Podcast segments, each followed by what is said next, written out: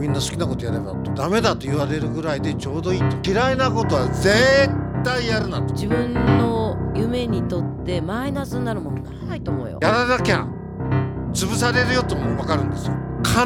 ず道はある自分は心臓だって人も心臓だって血管っていうのは人脈その血管を絶対切んないことだと一人じゃできないから